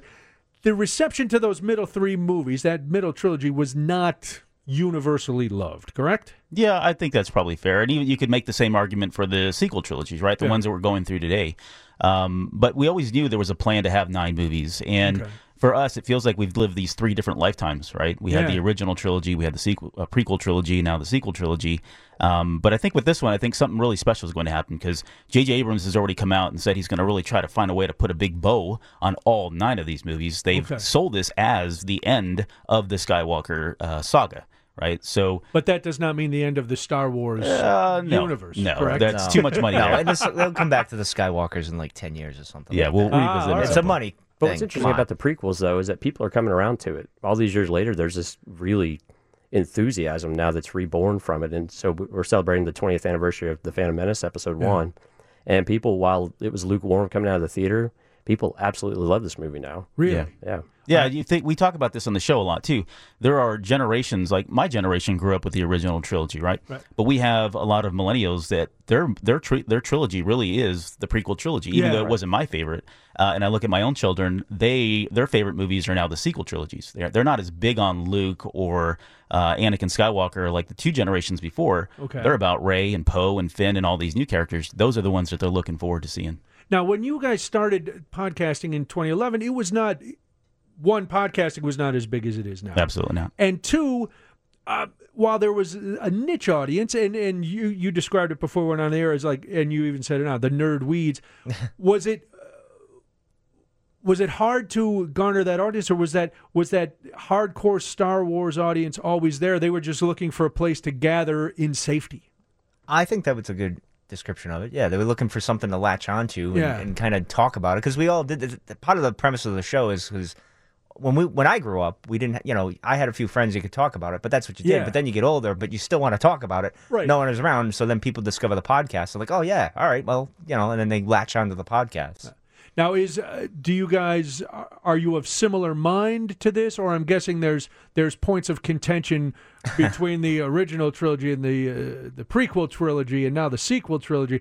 Is there uh, does it make for argumentative uh, banter? Uh, it absolutely does. I think for the most part, and you guys can correct me if I'm wrong. I think we're pretty uh, clear on where we stand. Uh, we, I think we both all hold the original trilogy in high regard. I think we're all pretty good with the uh, prequel trilogy. Okay. And when we get to the sequel trilogy, I think that's where we kind of start to part ways a, Yeah. a little bit in terms of our opinions of whether or not they're favorable or, or not. Now, is that because uh, to the to somebody who's not you know a dyed in the wool Star Wars fanatic, you go, oh, these some of it seems to be just uh, launching pads for either other movies or other products or other avenues where. You know, the first three, now granted, they were also avenues for uh, tie ins for products and things, Yeah. but they seemed they seemed to, to they could stand alone. There, there was a, a, a piece of cinema that was just there, and it didn't have to be tied into all the ancillary stuff that goes with it. Yeah. That's one of the interesting things though now is that we have books and comic books that, that play into we call it the canon, right? The- Yeah. what's actually making up the, the total story. And it's what's great is if you want to know more about characters, you have this opportunity in order to do so. And it doesn't necessarily mean you have to know all of that to enjoy the movie. Okay. But if you enjoy those aspects of it, you can you can go you know crazy on it if you want, and it's fantastic. But you're right. I mean, each of the movies you like them to be standalone type of movies, but you also have to have them feed into Sure. one another. Oh, They- yeah. they, have to feel connected. I think that's one of been the more major criticisms of it with the sequels is that they not they didn't really have a total plan of what the three movie arc looked like. Okay. And so as we've gotten through that, and Mike can probably talk about this extensively. It's the Last Jedi that put a bad taste in my Er- mouth a little bit. Uh-oh. Yeah, Right, yeah, yeah. a little bit, a little bit, and it's part of the reason why I'm not even hosting anymore is because I didn't want to. I didn't want to put my negativity into the show anymore. And that- that was big of him, though, right? That- to, yeah, to that's be able true. to step down and Yeah. say, "Hey, this is uh, right." I'm- So was it was it that truly that you were you felt you were being too negative? Uh, I I thought it was going to become a problem on the show, so I was like, you know what, I need to back off. And the show needed to change anyway. These guys are Oh, better sure. than, than I was, so I, I had to throw these guys in and stuff. But I I thought my negativity would have just because uh, the Star Wars fans that listen to like our podcast and others, they, they love the, the, enthusiasm and they're Sure. not they don't want to be overly negative. You got to be criti- you your criticisms, but you can't be overly negative. And I was for a while I was damaged to say Ah. the least, and I had to walk away. It's like if you're talking about if you're doing a show about a sports team. Yeah. Yes, you want to be critical and you know look Yeah. at what's wrong, but you can't can't be Yeah, nonstop. This guy suck. yeah. So all right, well we'll have to get into why you know the jet the last Jedi threw you off. I I posed this question before we started, and I didn't. You guys didn't answer me. but before we go on, I I should disclose that I loved the first three movies. I I was alive when, yeah, when the first one came out. I saw the first three at the theater, and I couldn't wait. I stood in line. I was like everybody else. I had Yeah. the T-shirts. I was I was in. Yeah. Then I saw the first of the prequel Prequels. trilogies. Yeah. And Jar Jar Binks, I was out. And now, and then I just never came back in. And it wasn't a militant stance or anything. Should I? Because I was always aware of the movies coming out. I'm aware of the the hype and the excitement about this last movie that's supposedly Yeah. wrapping things up.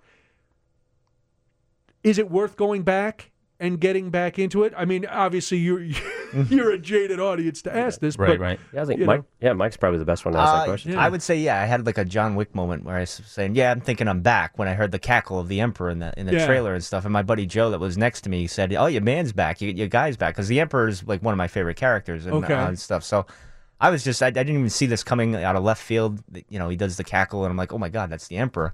And I'm like, yeah, I'm thinking I'm I'm back into this now. So I'm very excited because now there's a lot of speculation, a lot of things going on, and with the Last Jedi, for me at least, it was just like, eh, what, what are we doing here? And I, th- I think this movie is really it's going to be a shot in the arm, right? In terms of the fandom, there were a lot of things that going both even in seven and eight, that as really hardcore fans you kind of miss, right? We didn't really see a lot of like R two and C three PO. Right. You've got somebody like J.J. Abrams, who's a great steward of of this franchise, Yeah. and he's already committed that. He is trying to really hit on all three of those generations that we spoke about. Really give mm-hmm. everybody something to kind of buy in. Because again, he is really trying to wrap up this whole saga you know, one of the things that we talked about that was kind of an emotional moment for me is before we saw that teaser trailer, we were privy to some behind the scenes footage that had really never been seen before uh, for those of us that were in the uh, auditorium over uh, here at Wintrust.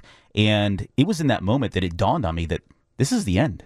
Right, we're not. This is the end of something that I like. You, I saw it at, at a drive-in. I didn't even get to see it at a theater, but I saw it at a drive-in, and we were finally coming to an end. And you could tell, based on that footage alone, that Abrams has something in mind, and, and I'm going to go on record as saying that I think he really is going to try to pull in whether you, you like the trilogy, uh, the original trilogy, or hated it, or liked it, the prequel trilogy, or hated it. I think he's going to give everybody something to kind of latch onto and really kind of bring this whole incredible saga to an end.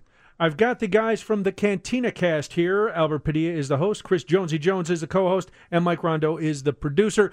Uh, there, we're going to talk when we come back. We want to talk about what was going on over at the McCormick Place. The Star Wars celebration is in town through tomorrow at McCormick Place. If you have a Star Wars related question, I know Roger is chomping at the bit. uh, if you have a Star Wars related question, 312 981 7200. That's the phone. That's text. You can get your questions in. We will talk more about the Star Wars universe On the other side, it's 720 WGN. The uh, guys from Cantina Cast are here. Albert Padilla is the host. Chris Jonesy Jones is the co host. Mike Rondeau is the producer. You can uh, follow them on Twitter at Cantina Cast. They're on Instagram and Facebook, all at the Cantina Cast. Uh, they are part of the Ear Glue Media podcast network, so uh, you should listen. Uh, you guys have been. I, it's hard to believe because I, podca- podcasting since 2011. Uh, that's pretty good. Yeah. That's pretty good. So congratulations Thank on you. that.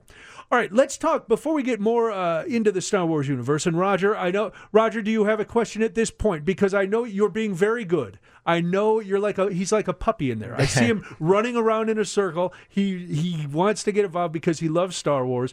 Did you have a question to this point?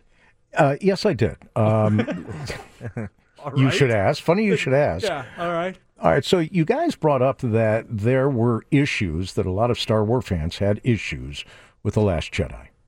That it felt like it started to go off the rails as far as uh, the entire Star Wars world and and what it was set up to be, and that we were starting to get into stories that just didn't make sense, and that uh, J.J. Abrams has said um, probably in code or whatever, uh, that uh, nine will bring everything back to where it should be.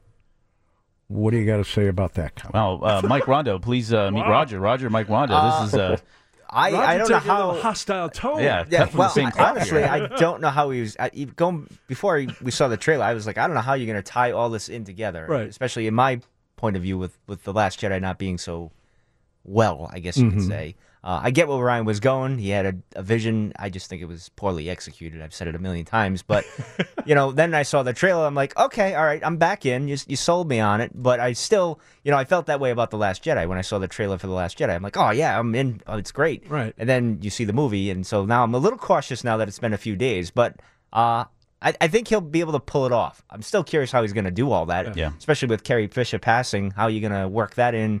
Uh, they're using old footage from Right. The Force Awakens, so I don't know how they're going to do that. So there's a lot of, you know, I have questions about the story, but I also have questions about their technique. How how is this all going to work? How are we're all going to tie that in and put a bow on it and say that's it? Well, somebody texted in, how do you think the Emperor survived? Is he just a Sith Force ghost? Hmm. So, not to get too nerdy here, but technically, so so up until now, technically speaking, the Sith have actually never been able to be Force ghosts, right? It was only the Jedi that was a power that was reserved for the Jedi. Thank you for tell- thank you for looking at me and saying it to me like I know any of those words. Thank you, Albert. But I but more appreciate that. recently, so more recently, and Jonesy, I'll let you kind of speak to this a little bit too. But more recently, in the comic books, because these are canon now, comic books Right. are canon. Uh, we had a character named Momin who was able to kind of take his life force and suspend it temporarily. Right, his physical body was gone, but he was able to sem- temporarily suspend it. So while not technically a Force ghost, he was able to kind of live on and was able to have a physical form later on in the book. yeah, and to be brief about it, basically a, a powerful event happened, and so he he, yeah, he imbued into an object, and so it could be very plausible that with Palpatine, the Death Star exploded not long after he was tossed down the shaft, and it might be a very very long shaft. So a lot, a lot of time passed, right? a lot of time passed while he's on the way down. All right. So it's plausible that some piece of him is is somewhere imbued, and we got to see a beautiful picture of the Death Star, what was left of it, uh, on some planet, presumably, you know, probably on Forest Moon Endor. But yeah, so it's entirely possible we've got something along those lines of we can borrow from the comic to see what's Ah. going to be in the movie. All right. And do you find, as with with any uh, big franchise, there's a million conspiracy theories? Has there been one that maybe maybe somebody who's a subscriber to the podcast, or one that you guys came up with that was just so far fetched you almost had to glom onto it because it was so crazy it had to be true? Oh wow. Uh, I don't. I, not to my knowledge, off the top of my head, I can't. It was They're all crazy, really. Yeah. At the end of the day, I mean, everything I come up with is. I think with well. with the Last Jedi, the who was Snoke Yeah. theories were probably completely over the top, and we had, I mean, some of them were just ludicrous at times, right? Jar Jar Binks was was Snoke, right? So yeah. that was probably more up your alley. But That's right. uh, yeah, we really haven't had a whole lot here. I think, um, you know, we that maybe the craziest one that we've had that recently with Rey, the main character, was that maybe that she was the reincarnation of somebody like Palpatine, or the reincarnation of somebody like uh, you know, Anakin. Yeah. Anakin, right? Exactly. Another another Oh. coming of the chosen one, right? Okay. So uh, we don't have anything really to to kind of go off of that as being uh, canon or true, but it is interesting to think about whether or not that is plausible. Well, it's strange. The the very minute amount of information I know about this, you brought that. Is she the reincarnation? Did did the trailer give any hints when you hear the voiceover of Luke Skywalker telling her all the ten thousand years of knowledge or whatever is now, and I'm paraphrasing, is in you, and now it. So Yeah, uh, Maybe. maybe. Uh, It really, it kind of stems from the fact that you have a character like Rey, who was really just your average scavenger running around in a, on a desert planet, and suddenly she became this force, literally a force of power, uh, it seemingly overnight. And we only know that to to really have happened one time in the existence, really, of, of Star Wars mythology, and that was with Anakin Skywalker. So you have the second coming, you have this great manifestation of power. So naturally, you could draw a line between the two and say, okay, well, maybe this is either a second chosen one or the reincarnations, and that's kind of where where the where it originally stemmed from. All right. This is it's fascinating stuff. There's a lot of lore. we we've got a lot more to talk about. The guys from the Cantina Cast are here. You can hear the Cantina Cast on Earglue Media. They are part of that podcast network. You can follow them at the Cantina Cast on Twitter, Instagram, Facebook. Albert Padilla is the host. Chris Jonesy Jones is the co-host, and Mike Rondeau is the producer. Want to talk more about the podcast? We want to talk. We will talk about the Star Wars celebration, but we keep there. There's so much in the uh, the canon of Star Wars to talk about, and of course, if you have questions, we will even let Roger ask another question. then uh, please, by all means, jump in. Uh, now, we got about a minute before the news. Now, Mike, did you start the podcast? Yes, I did, So you started and you were by yourself. No, I had a, another co-host. Another yes, host, yes. and then you decided your uh, your attitude had gotten a little negative. a little bit, just a little. So how then did you find Albert and Chris? Uh, we have a Discord channel, and uh, that's where I met Albert. And Albert was interested in podcasting, and he kind of it kind of just happened. Okay. Uh, same with thing with Chris, and you know we had common interests, and it just we all meshed, and and that's the way it went. And then Yeah. now here we are. There's a high level of lunacy that you have to have in order Yeah. to be on the show. Yes, I, uh, yeah, I'm, not, I'm getting that. Yeah, so both Jones and I met that criteria, and that was really the oh, aside from the the George Lucas look like. Uh, so Well, yeah, I Yeah. checked that box. yeah, so we were good. And it was dumb luck that we were both in Texas too. He's over in Austin. I'm in Houston. Okay. And it, yeah, it was just kind of odd that that worked out that way. Yeah. Very nice. Now, this and I know there are people out there listening who are like, ah, "This is not, you know, we don't we don't care about Star Wars." Star Wars is. Are you surprised at all how big a cultural impact these movies and this whole culture has taken? You know, yeah. because even even if you're not a fan, you're aware of Star Wars. You're aware now. You're aware that there's a new trailer out, even if you don't know anything about the movies because it was on the news. It's in the newspapers.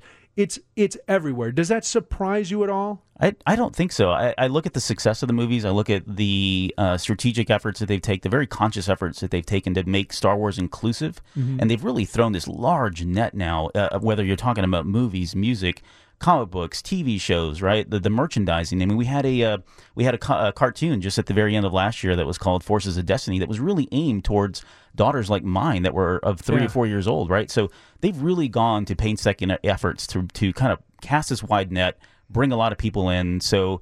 As, is it as popular as it should be? I, I think so, given what they've done so far. On the other side of the news, we're going to talk more about that, the inclusion and uh, how that has changed in the Star Wars universe and how it is reflected the culture as a whole. So we'll talk more about that. Albert Padilla is here, Chris Jones is here, and Mike Rondeau. They are the group from the Cantina Cast.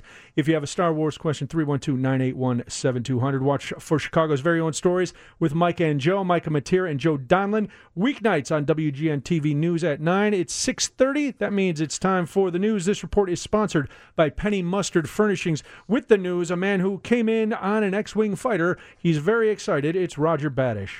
A huge cultural phenomenon is taking place at McCormick Place this weekend. It is the Star Wars celebration.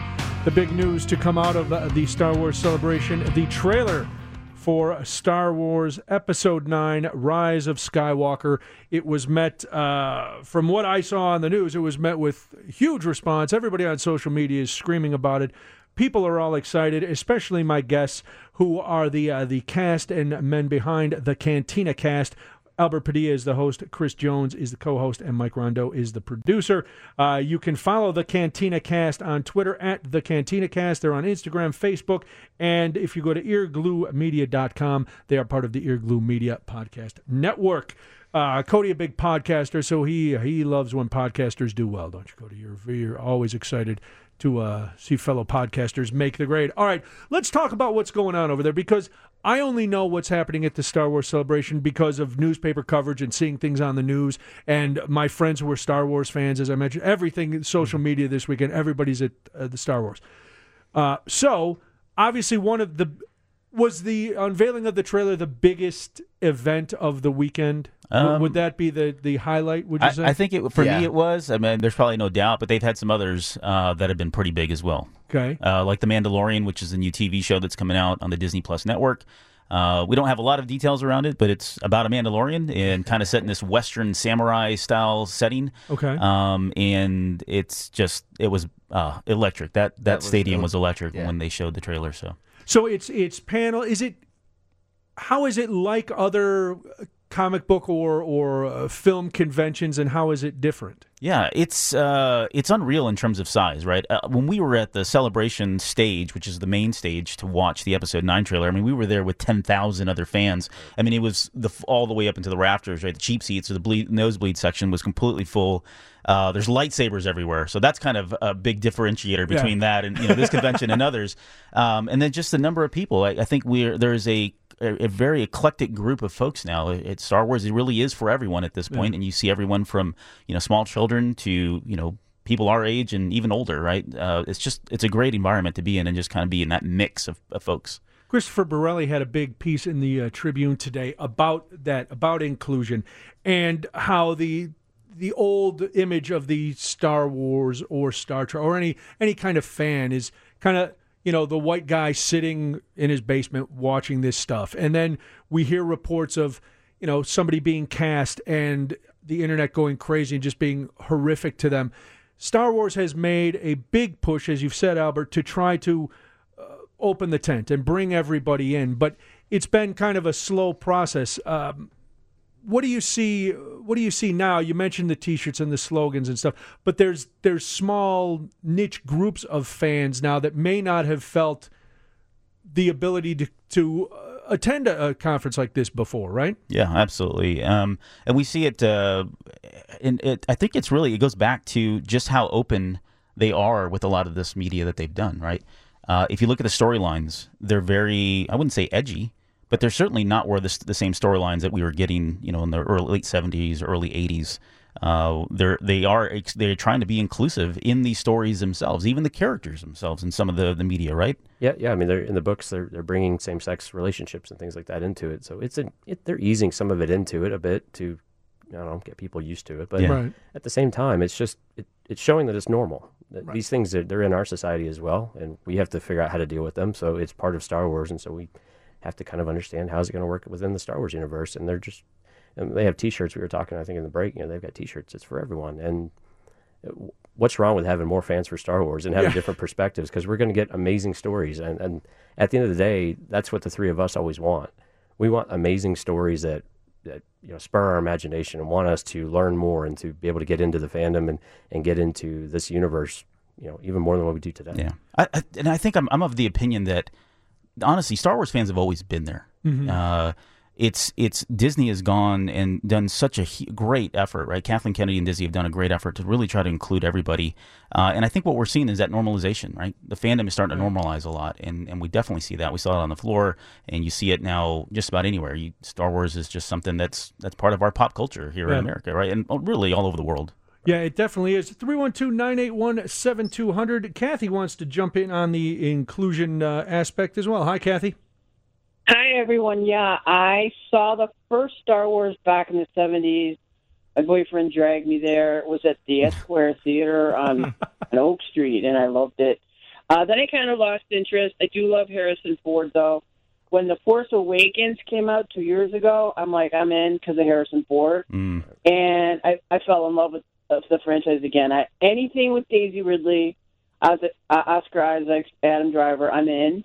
I happened to see the trailer by by happenstance uh, when it was released over the internet, and um, looks fantastic. So I'm there. I'm in. So, do you was was part of your coming back in not just Harrison Ford, but now that there's a strong female lead driving the franchise, was that was that part of what uh, pulled you back?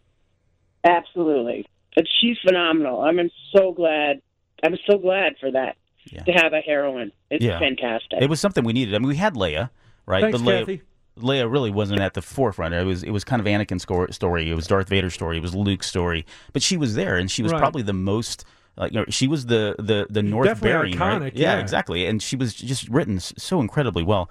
Um, but this is the first time getting somebody like Rey, and and my daughter is absolutely in love with Rey. She doesn't you know care for Luke or Leia. It's Rey. It's all about Rey. Yeah. Uh, and I think she speaks for a number of other women at, at various age levels. Honestly. I was going to say because it's not just the young generation; it's it's maybe women who just have felt there wasn't really a character for me. Uh, somebody texted in from the nine one two. Speaking of inclusion, why do you think that Star Trek is more well known as being inclusive than Star Wars, and Star Wars not as much? Is it the more socially conscious aspect of the utopian society versus a space opera? And then they put, "Don't judge me. I'm listening while working on lesson plans." Uh, yeah, I mean, when we when we look at Star Trek, Star Trek always had a number of alien species always around. Absolutely. Right. They were always there. In Star Wars, it, they were more uh, background characters, and so the main characters we focused on were humans, and they typically were white humans until we got Billy Dee Williams, which of course was an amazing addition to the cast. and Right. We're super excited for him to be back into it. But I I think that was part of it. Is that you didn't have this really robust, you know, s- I don't know, a template Diverse, of characters, yeah. yeah. diverse set of characters in order to do that with. And they they've brought some in over time, and that's nice, and that, that's helped. But we haven't had any really take front and center stage Yeah. like we have now with with Finn and with Poe and with uh, and with Daisy Ridley doing uh, with Rey. Yeah, I think we're catching up. All right, it's, I think that's fair to say. Okay. Star Wars, I think, is catching up. I mean, you think about Star Trek. What it was, what it was trying to do at that time was show inclusiveness, right? Mhm. That was really one of the prime motivators for that Yeah, TV Ray show. Bradbury, it was important. Absolutely, Well, and, and Star Wars. social uh, commentary, really. Uh, Yeah, Star- Sign of the Roddenberry times, was right. really trying to do yeah, a and lot. Yeah. Star Wars is a mythology anyway, so Right. it was a bit of a different. at Yeah. least- yeah. they had different. I guess they were going in with different directives, right? Mo- What they were trying to what they were trying to accomplish, the stories they were trying to get hold of, and I think, uh, you know, again, Disney has consciously made a great decision. They've made some great strides in really trying to catch up, and I think we're getting there now. I, I won't say we're complete, but having somebody like Rey in that pri- in that main role is a huge start. If I could jump in real quick. Sure. If that's okay. On the Star Trek uh, front, I just watched every episode of Star Trek the original series. Oh, wow. and wow. uh, I'm halfway into the first season of Next Generation, all of which I've seen before. Cody so- Which is the only one to watch, prosper. really. The next generation, if you ask me. it's very true. I, I've heard a lot of good things about Deep Space Nine, but we'll get there. Yeah. Uh, but you know, I would add to that, um, kind of spe- specifically, really, the story of Star Trek is about sociology. Like, really, the plot of every episode centers Mm-hmm. around how is this culture different, and what caused this culture to be different, and how do we interact with that. And in that way, it's already inherently kind of diverse that way. Yep. Whether the skin color looks the same or not. I mean, maybe they land on a planet that's run by women, and they say, "Oh, this is different. Like, how do we interact with that?" Um, so they're always showing that different pers- perspective. So even kind of woven into the fabric of what the stories are trying to say, uh, it's different than, than Star Wars, where you can represent different races and, and genders and uh, have a lot of aliens and stuff. But the fundamental story underlying Star Wars uh, is, is you know either a war story or a, or a space opera or a you know it uses a lot of archetypes and stuff. So uh, I think there's a little fundamental difference there too. Yeah. Cody standing up for Roddenberry. Good for you. Well, even Star Trek had to take a bit of an evolution with the newer movies, though, right? Sure. Yeah, they they had to like Uhura was a bit of a sex symbol of sorts, and now she's a total, you know, bad, you know what? So, Yeah. Right. Yeah. Somebody texted in, and uh, Mike, maybe this is up your alley. Maybe this is why uh, The Last Jedi. I don't know. We'll uh, the one thing that you're not addressing with episodes one to three is the particularly bad acting that came from both Well- actors who portrayed Anakin Skywalker. That's why I can't stand those movies. That's from a texter in the 219. Well, I think that you can't blame the actors on that. That was George doing that style that he grew up with back in the day. It was that wooden dialogue. And the problem I think that happened is that the actors don't know how to do that now. Okay. The more the way they, they do it, it's it's different from what it was back then, what George grew up on. Because he was trying to make those Sunday Old afternoon serial movies. Yeah, yeah. right, right. So he wanted it to be that wooden and kind of direct thing. I get, I get the criticism with the, the prequels. I, I see it, but I like them. Okay. I just happen to like them. Uh, the Last Jedi, not so much. But um, I had to All get right, my we gotta, in. yeah, we gotta ask. Well, you've been bringing this up. So Yeah. What is the pro? What's what was your problem with the Last Jedi? I just think it was just executed poorly. I don't. I don't think the way Luke was treated, and you know, being the dejected hero, and then when I watch like Return of the Jedi, and then I see Luke in that, I, it just doesn't sync up for me. okay. Um, I'm, I've I've gotten better with it over the year. I've, I'm getting better. uh, I've accepted it more. The trailer helped a lot the other day, so. All right. Yeah. Well, speaking of the trailer, uh, Okay. Chris is in Kankakee, and he has a, a theory or a question about a theory. Hi, Chris. Hey, good evening. Uh, my question is during the trailer, Luke Skywalker is heard saying, No one's ever really alone. I'm just wondering if you guys think maybe that's a precursor that there's a new direction Star Wars is going or a new heroes that Star Wars is going for the next series. Yeah, I, well, the the the, uh, the the quote is actually uh, "No one's ever really gone," right? And and w- yeah, yeah, and that's really kind of coming back to what he said at the very end of the Last Jedi, right?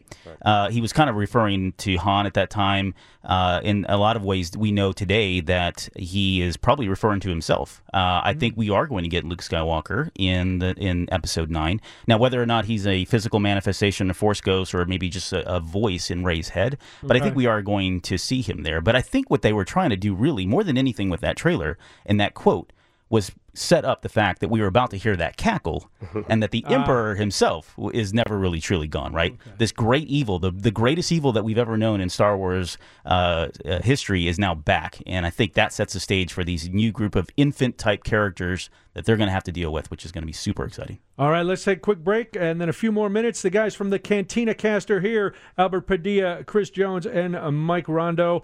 Uh, if you have any more questions, 312 981 7200. And I got to, you guys are so entrenched in this cultural phenomenon. There is another cultural phenomenon that is happening tonight. Uh, I want to know if you have any thoughts on that. We, uh, oh, we must talk a little Game of Thrones before we uh, before we get out of here. uh, we'll do all of that and more Star Wars on the other side. It's WGN. Uh, the guys from the Cantina Cast are here. If you are a Star Wars aficionado, you need to subscribe to the podcast.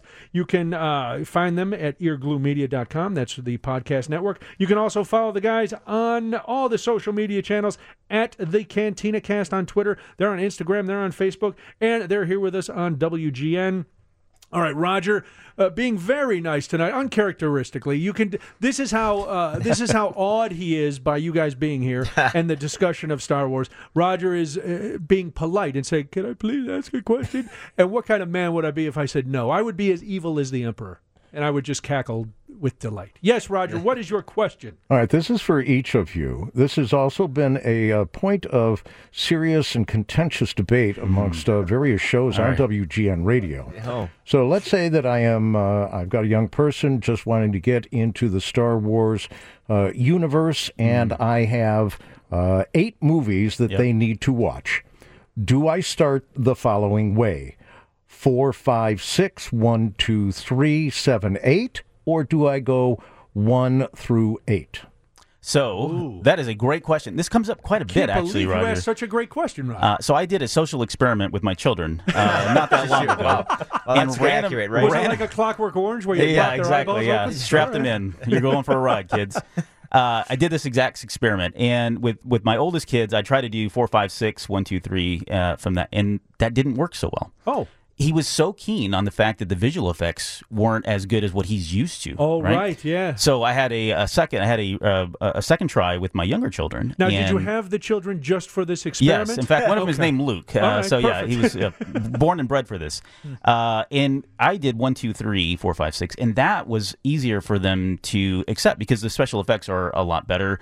Jar Jar Binks, believe it or not, and you're not oh, gonna little like. kids, no, little kids they love they Jar Jar loved Binks. him. They Of absolutely they loved him. So yeah, so I think what worked for my family was one, two, three, four, five, six. But your mileage may vary. I don't know. Now, Jones, did you- they did they when they got to the uh, four, five, and six, and suddenly they went from the better special effects and visuals to the you know 1970s? Did that throw them off? I don't think so, and I think it was because they uh, saw Vader at the very end of the third movie, Right. And that was a that was their connected tissue right between Ah, the two okay, sequels. So I think for them it was a little bit easier, a little bit more uh, palpable for them. All right. Yeah. I- I'm still a purist. I still like four, five, and six first, just because that's the way that they were done. Yeah. And, and there's no really, I have no social experiment. My daughter's not really a huge Star Wars fan. She likes Rey and she likes Princess Leia. That's about it. Wow. I've not been able to crack the code. And so. you still let her live in the house? Yeah, well, yeah. Eh, the wife has some opinion on that. See, apparently. yeah, his wives do that. Mike, uh, mine was. You're you're going to say just watch seven of the eight anyway. Yeah, well, uh, yes, All that's right. true. Well, actually, I'll say a little bit more. I, I with my daughter, it, wa- it's funny because I tried. She's seven. She's going to be eight next month. I tried to get her into the original, and for some reason, she was young. She was maybe four at the time. She wasn't it wasn't latching on, and I didn't want to push it on her. I was like, all right, I'll, I'll leave it be. Mm-hmm. Whatever happens, happens. But because we had Netflix, she flipped on the Clone Wars one day, and she just fell in love with the Clone Wars, and that The was TV her series. Yeah, Oh, the TV right, series. right, right. Yes, and, and so that was her gateway into Star Wars, and now she asks me a question every five seconds, and then she got into uh, where up because she watched the Clone Wars, she went into one, two, and three, and then she watches uh, Rogue One, which is the other film that came out, and uh, so forth, and Solo as well. So she likes all of all of them. So, so now she goes right through it. Huge success. Yeah. So yeah, it worked out. The force well is for me. strong in your family, though. Yeah, that is So- true. Wow. Yes. So, Roger, no definitive answer. Everybody's got a thing. Are, is Yeah. this something that you're going through with the grandchildren? Oh no, no. Uh, All right. grandchildren are are not into uh, Star Wars. Uh, they have their their Not own, yet. Uh, well, I mean, they're old enough to be able to to deal with it. I haven't pushed it on them.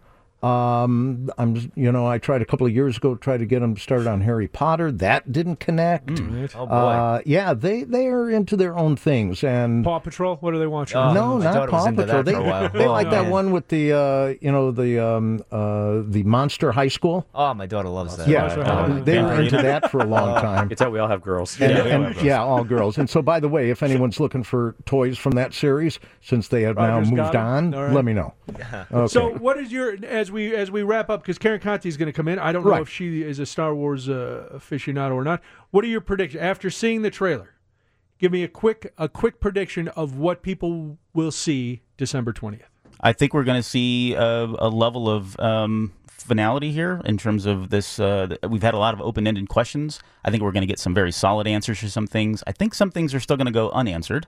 So don't go in with the high expectations here. But I really think we're going to find a way. I think we really are going to see all of this kind of come together cohesively now, all nine movies. All right. Yeah, I agree. I Chris? think I I think that's what everybody wants to see, and J.J. Abrams is committed to doing that. And I think you're not going to find someone who cares about this stuff any more than he does. Mike, I think it'll be a satisfying ending very nice. because Je- you know, the Last Jedi is still, you know, bit of taste. Well, as oh, thank you so, much. So much. we have a shirt for you too, Very uh, nice. with our own Chicago logo here on the Cantina Cast. We'd like to Ah, give you very this. Cool. Thank you very much. So we'll give you out there a little That bit. is later, yeah. terrific. Thanks for having us. Guys, listen. Uh, you you need to listen to the Cantina Cast if you are a Star Wars fan. You can follow them on social media at the Cantina Cast. They're on Twitter, Instagram, Facebook. Go to eargluemedia.com to subscribe to the cast. Guys, thanks for coming in. Enjoy. Thank you for you're- having If you're going to be Thank you. around for the next day, I know you got a, an event tonight. It was a pleasure meeting you.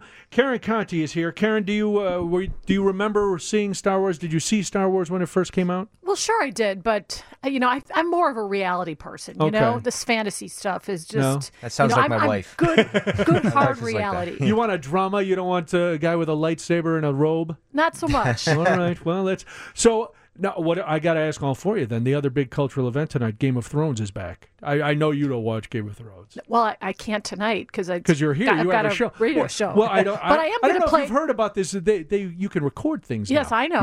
But we're going to It's play the exciting. game of phones. Well, ga- And people are going to call in from 8 to 9 with legal questions, and Game it's the game Oh, of exciting. phones. Game of Yeah. Phones. Very nice. Do you guys have room in your uh, nerdery There's for another one? no. My, I'm tapped out on nerdism. That's there's too much there. Yeah. So you're going to do Game of Phones. People always get to ask you uh, great legal advice. What else you got on the show Well, tonight? Brian, I I have a, a guest that's going to be talking about the Lincoln assassination, some of the fun facts of the Lincoln assassination. There assassination. are fun facts? There- I have a state Illinois state historian, and there's some very interesting facts. But can I just tell you, I saw this. I don't know if you caught it. Men with beards, they say in this study that was released fast, last week, carry more germ germs than dogs. Really? Jones. That's why I better shaved off mine. kissing a dog than you are kissing a man with a beard. And I know you just grew a beard, and I just want to give you this Well, no, article I shaved it off. because, well, This is just this is just I didn't shave today. Oh, No. that- I thought that was the remnants of the the No, no, bugs. no, I I, got rid of guess. it. this is a please. really alarming. You, Really? you got some beards yeah, here. Chris, Uh, you want to yeah. read? You know what? It's wanna very read that important You to story? really maintain have to your look beard, at this. Yeah. Well, yeah. Do you wash your beard? Do you, Absolutely. Do you disinfect it? I don't know about disinfectant. Yeah. Keep the lice out of there. So I've never heard it qu- put quite this way, but we'll learn the fun facts of the Lincoln assassination. That is true. that is true. All right, that's all coming up with Karen Conti on the other side of the news. Thank you, Karen. Always a pleasure. Thank you again, the guys from the Cantina Cast, uh, Albert Padilla, Chris Jones, and Mike Rondo. Uh, we will talk to you again next week after the White Sox. Ah, here, everyone's favorite weatherman, Tom Skilling. Weekday afternoons at 4 on the Roe Conn Show with Anna Davlantes on 720 WGN Chicago. Smart speaker users just say play WGN Radio on TuneIn. The news is sponsored by Cars for Kids. It is 7 o'clock on the nose. What do you think of that, Roger Badesch? I think you've got a nice nose.